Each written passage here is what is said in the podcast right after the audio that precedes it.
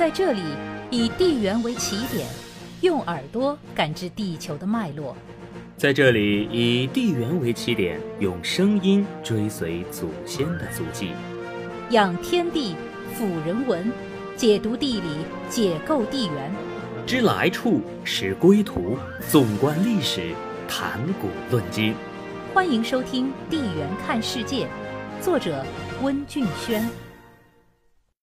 本集主播赵斌。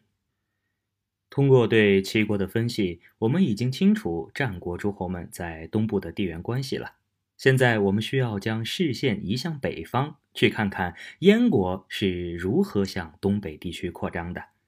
当然，燕国的扩张方向并不只在北方，西面也是它的渗透目标。在那里，太行八行的最后一行军都行就将浮出水面。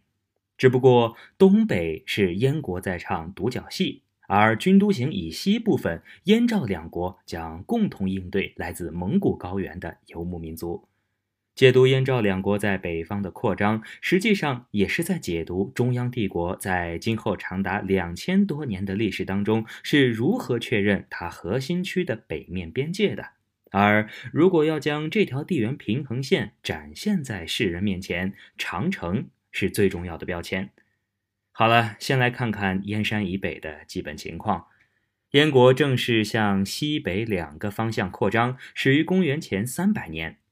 那时，燕国所面临的形势是，因为燕王哙禅让所造成的内乱已经平息，而齐国在亲燕之后，迫于压力退了回去。那位后来任用乐毅破其成功的燕昭王，已经稳定了燕国的形势，正在寻求扩张的方向。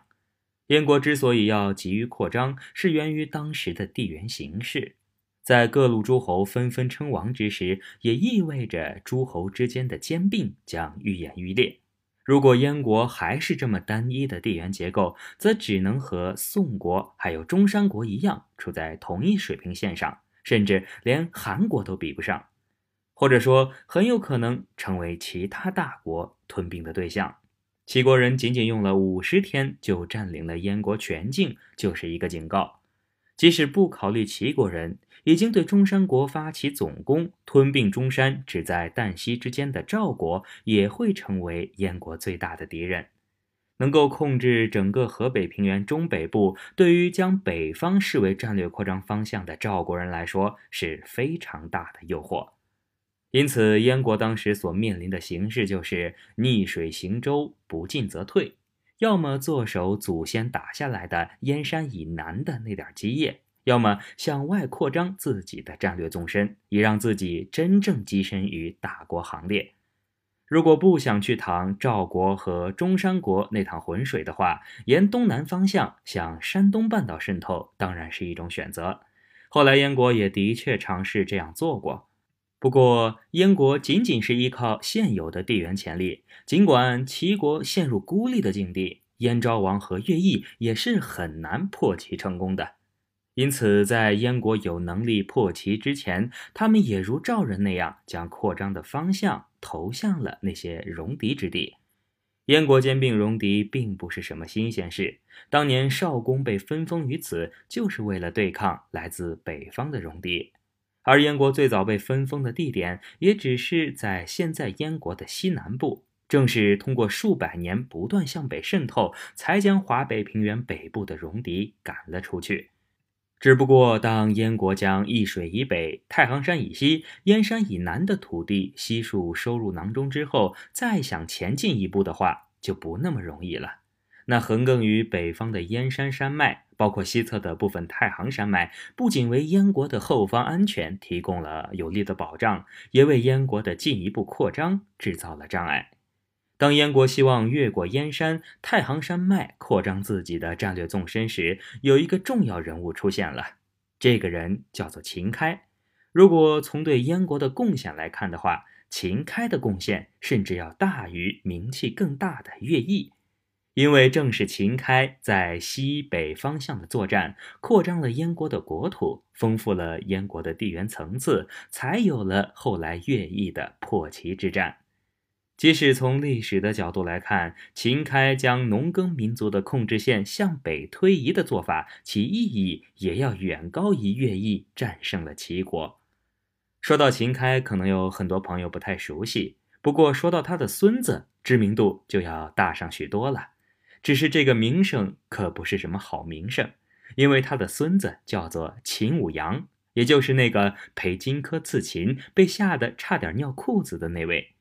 如果曾经有姓秦的朋友，因为秦舞阳这事儿上学时被同学耻笑的话，那秦开绝对可以为秦氏家族挽回颜面了。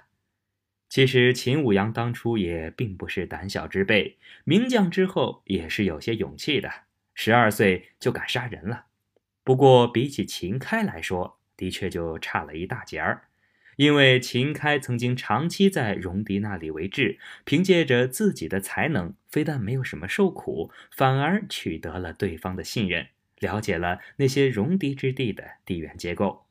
这些因素未必是燕国改写历史的关键点，没有秦开，燕国也会有其他人站出来指挥燕国的北伐。只不过秦开的经历让他成为了抓住历史机遇的人。所以，我们常说，并非是英雄造时势，而是时势造英雄。成功的人之所以成功，不在于他能否改变周边的环境，而在于他能不能抓住机遇，顺势而为。就燕国和秦开来说，向西突破太行山脉和向北越过燕山山脉，都是一种选择。不过，如果东道国准备把主攻方向放在西面的话，将会与势头正盛的赵国正面冲突，而燕国暂时还不想也不能去硬碰这些战国诸侯，因此燕国的主要扩张方向就被定在了燕山以北。而当燕国寻找到合适的通道越过燕山之后，他们将面对一块极具战略价值和地缘潜力的土地——辽河平原。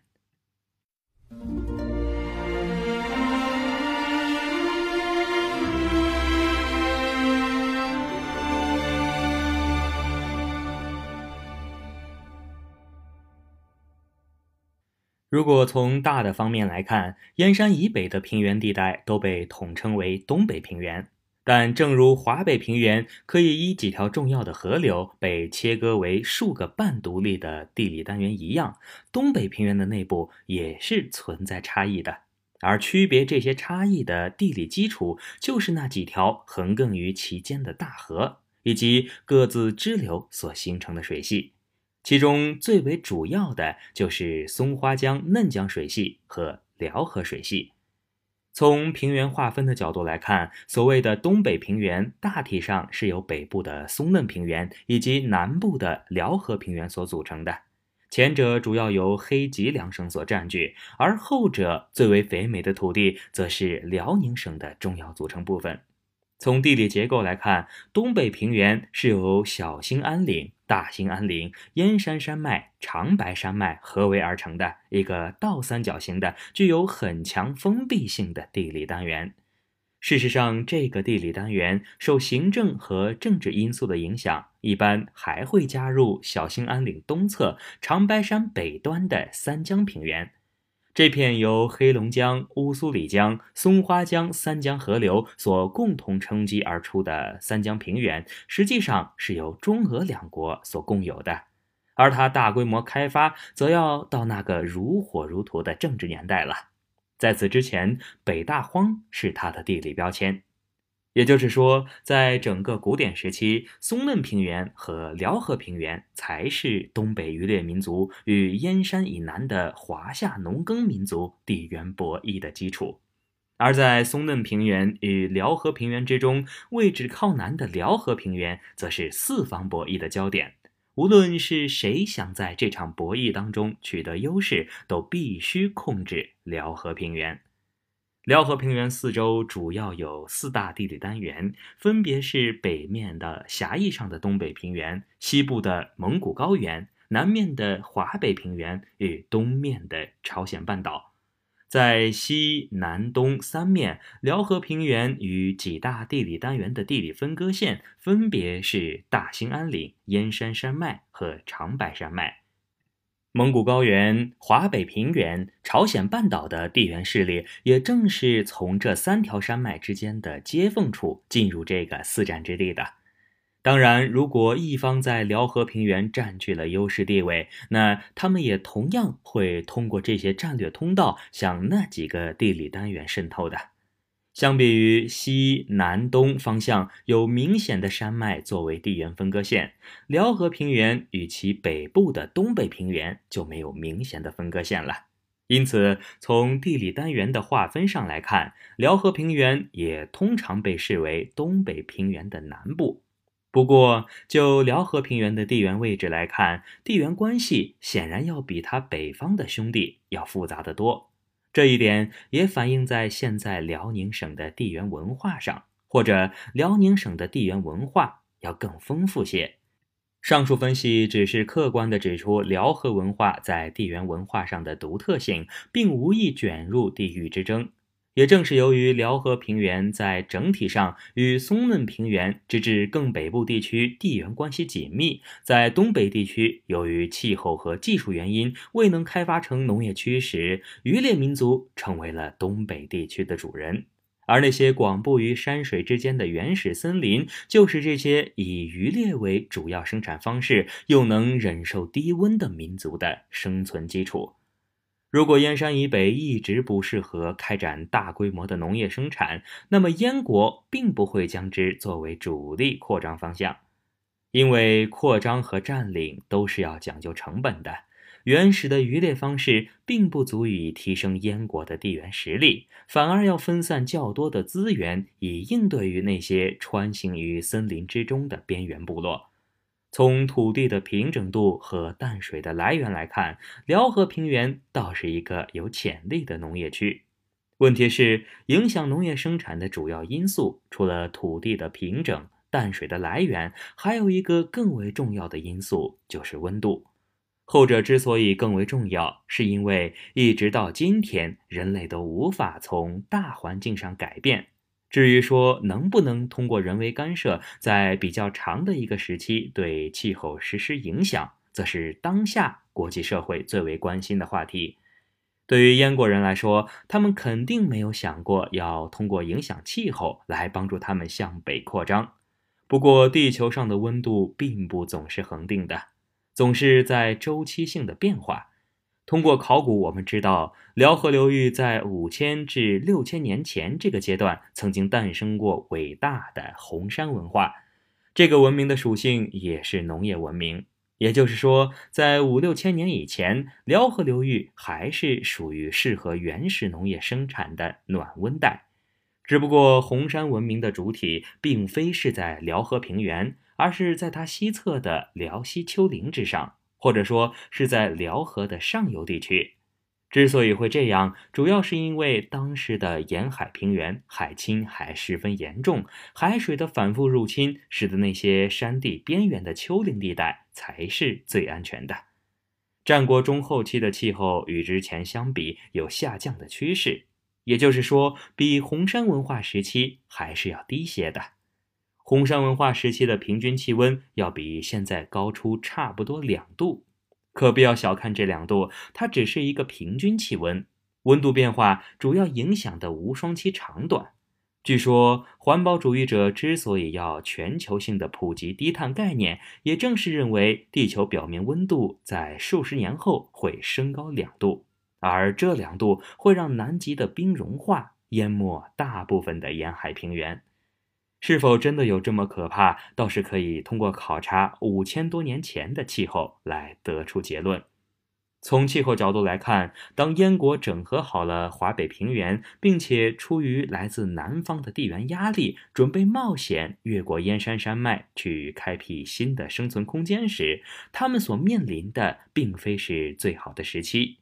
不过，温度低点儿也有低点儿的好处。最起码，海侵的现象不会有当初这么严重。燕国可以在辽河平原开拓出更多平整的土地。当然，也正是基于此，燕国也没有像当年的红山文明那样将势力范围拓展到辽河流域的北缘。燕国人的控制区主要还是在辽河流域的南部。至于燕国在北方与那些边缘民族的地缘分割线在哪里，燕国所控制的辽河平原又是哪一部分？这其中又是否有其他的地缘因素？则是我们下一节分析的方向。